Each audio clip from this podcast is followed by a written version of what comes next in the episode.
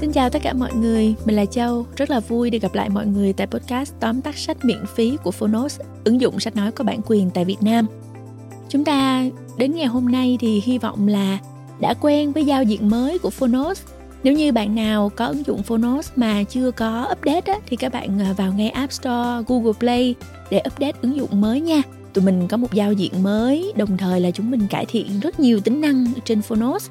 Và chúng mình có bổ sung thêm một tóm tắt sách. Hiện nay là đã có trên một trăm đầu sách được tóm tắt ở đây rồi. Chỉ với mười phút đọc hoặc nghe thì các bạn có thể cập nhật cho mình những nội dung chính của sách đó. Ở podcast này thì các bạn chỉ có thể nghe thôi, à, nhưng mà trên ứng dụng thì các bạn có thể đọc ha.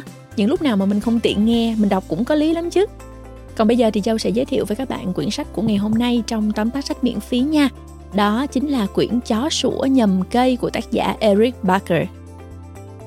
Bằng cách xem xét kỹ lưỡng những uh, phẩm chất phổ biến như là sự tự tin, hướng ngoại, sự tử tế, cuốn sách Chó Sủa Nhầm Cây đã đề xuất rằng thành công thực sự có lẽ đến từ những yếu tố khác mà chúng ta thường không nghĩ đến.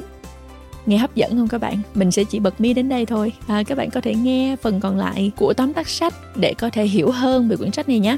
Bản thân mình à, rất là thích cái cách tiếp cận của quyển sách này. Tác giả Eric Barker tốt nghiệp Đại học Pennsylvania và có bằng em bê a của trường cao đẳng Boston và bằng thạc sĩ mỹ thuật của u xê lờ a. Toàn là những ngôi trường rất là nổi tiếng ở bên Mỹ. Mình đã từng tìm hiểu về một số cái trường học giáo dục ở Mỹ nhưng mà rất tiếc là mình chưa có đến Mỹ học được. Nhưng mà mình biết là những ngôi trường này rất là xịn.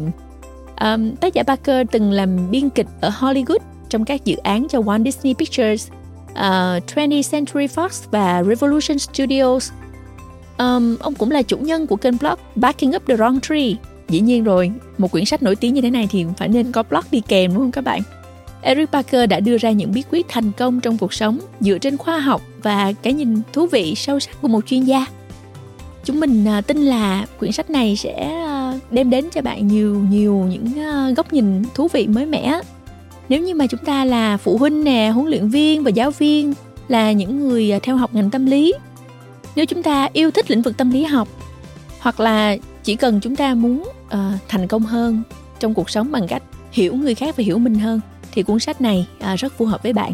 Chúng ta sẽ cùng nghe tóm tắt sách Chó Sủa Nhầm Cây nhé.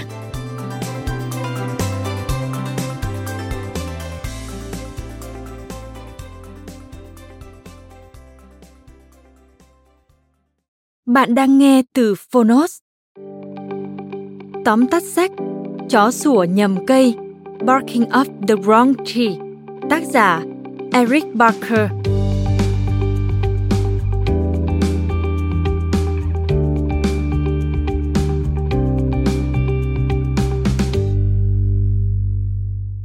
Tự chào là một cách tuyệt vời để bắt đầu mọi thứ. Một cuộc nói chuyện, một video YouTube, một mối quan hệ, một buổi diễn hài độc thoại và đối với tác giả cuốn sách này là viết blog. Ngày đầu tiên Eric Barker học tiếng Nhật tại đại học, ông ấy đã biết tên của mình nghĩa là thằng ngốc. Barker phát âm gần giống Baka. Ông cảm thấy đây sẽ là một điều thú vị để khơi mào những cuộc nói chuyện. Một chiếc tàu phá băng hoàn hảo cho mọi cuộc gặp gỡ, trong khi với nhiều người khác, phát hiện tên mình nghe thật ngốc nghếch trong một ngôn ngữ khác là một điều khó chịu. Sau gần mười năm viết blog, địa chỉ website được Eric Barker đặt là Bacadesio, nghĩa là tôi là một thằng ngốc nhé. Những bài viết của Eric Barker lấy cảm hứng từ nguyên tắc khắc kỷ để tìm hiểu về bản thân càng nhiều càng tốt. Theo đó, chúng tập trung vào các nghiên cứu khoa học mang đến cho công chúng những hiểu biết trọn vẹn và đa diện về các vấn đề về tính cách như sự tự tin, sự năng nổ và hướng ngoại. Một bài học mà chúng ta có thể noi theo từ tấm gương của Eric là sự nhẫn nại. Ông đã chờ tám năm để xuất bản cuốn sách đầu tiên của mình, Chó Sủa Nhầm Cây. Tại sao những gì ta biết về thành công có khi lại sai? Mời bạn cùng Fonos điểm qua ba nội dung chính trong sách. Nội dung thứ nhất, điểm số chỉ dự đoán một phần khả năng của bạn và nó không có nhiều ý nghĩa thực tiễn trong đời sống. hầu hết mọi người ganh tị với những kẻ có điểm số cao ở trường khi thấy họ đứng trên bục phát biểu vào những dịp quan trọng. Những người đó thường là người đứng đầu nhiều năm học, được gọi là những thủ khoa. Suy nghĩ phổ biến của mọi người là tương lai của các thủ khoa này sẽ vô cùng sán lạn và rộng mở. Thực tế thì dự đoán đó hiếm khi xảy ra. Eric Barker trích dẫn một nghiên cứu của Đại học Boston, khảo sát tám mươi mốt thủ khoa sau khi họ tốt nghiệp niên khóa một nghìn chín trăm tám mươi mốt. Trong mười lăm năm sau, bất kể họ đã làm việc và học hỏi thêm như thế nào, hầu như không có ai trong số họ tạo nên một kỳ tích kinh thiên động địa nào. Trong khi đó, danh sách Forbes bốn trăm lại xuất hiện vô vàn tên tuổi đã từng dở dang việc học. Điều này làm nảy sinh một câu hỏi. Liệu rằng việc học tốt ở trường thực sự có ý nghĩa thực tiễn trong đời sống không? Barker chấp nhận rằng thể hiện tốt trong các bài kiểm tra tiêu chuẩn ở bất kỳ dạng nào, bài kiểm tra trung học, đại học, phỏng vấn việc làm hoặc một bài kiểm tra nào đó, chỉ cho thấy bạn rất giỏi trong việc tuân thủ luật lệ.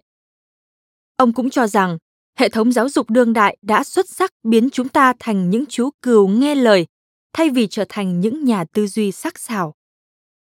Vậy thì ta cần có những gì để đạt được thành công trong thế giới này? Barker cho rằng đó phải là sự kết hợp của sáng tạo, đam mê, lòng nhiệt thành, tầm nhìn viễn kiến và thái độ quyết tâm.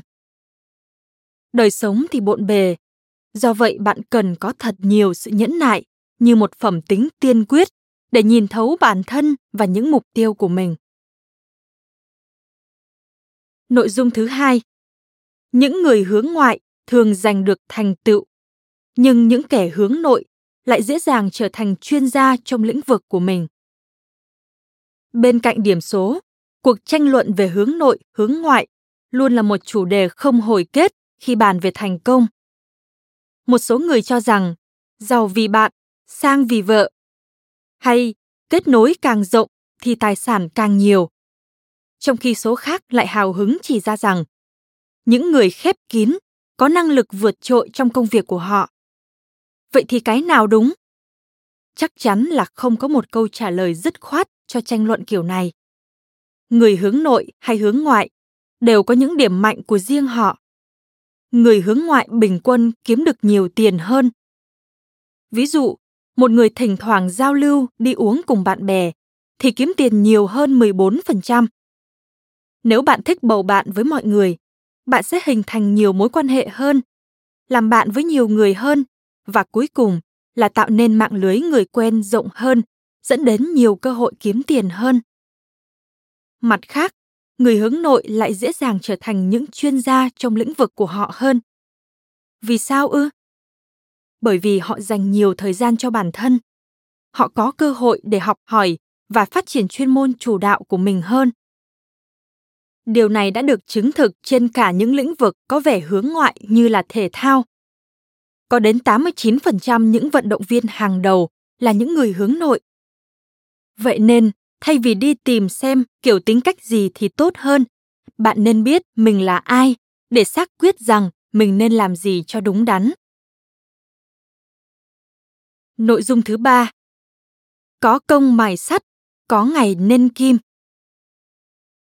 Thăng trầm trong công việc là điều xảy ra với mọi người.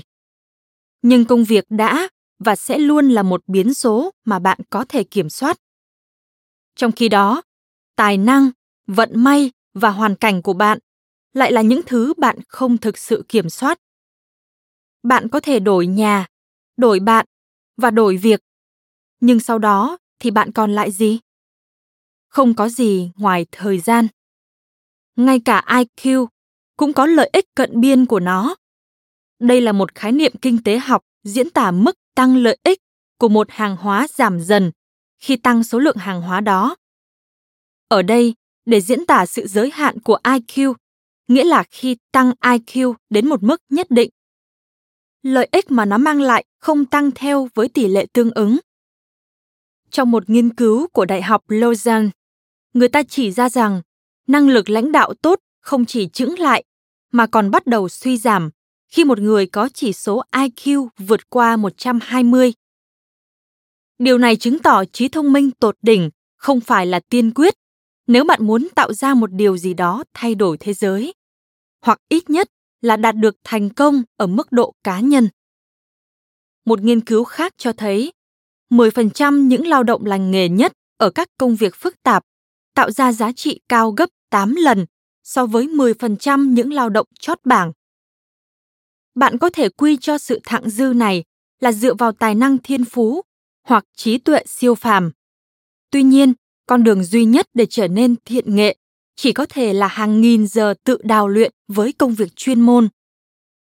Mặc dù những điều trên chỉ ra năng suất của bạn có một giới hạn nhất định, bởi vì bạn còn phải dành thời gian cho những thứ khác như gia đình, con cái, vân vân, thay vì toàn tâm cho công việc, thì việc cần làm ở đây là hãy cân bằng thời gian một cách có chủ ý hơn.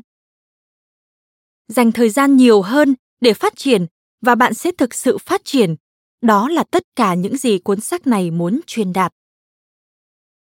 Bạn vừa nghe xong tóm tắt sách Chó Sủa Nhầm Cây. Eric Barker mang đến một diện mạo mới về quan niệm thành công. Ông không trình ra một câu trả lời dứt khoát đúng sai, nhưng cố gắng vận dụng những nghiên cứu mới nhất, cẩn trọng xem xét lợi và hại để đưa ra những lời khuyên quý giá. Như Eric có đề cập trong sách, chúng ta cố gắng miệt mài để trở nên tốt, trong khi sự tốt này thường chỉ ở mức trung bình. Để trở nên tốt thực sự, chúng ta phải trở nên khác biệt. Thật ra, trở thành người giỏi nhất nên được hiểu là trở thành phiên bản tốt nhất của bạn. Điều mà Eric Barker mong muốn không phải là tái định nghĩa thành công, mà là muốn giúp bạn làm điều tốt nhất cho cuộc đời mình. Cảm ơn bạn đã lắng nghe tóm tắt sách trên ứng dụng Fonos. Hãy thường xuyên truy cập vào Fonos để đón nghe những nội dung âm thanh độc quyền được cập nhật liên tục bạn nhé!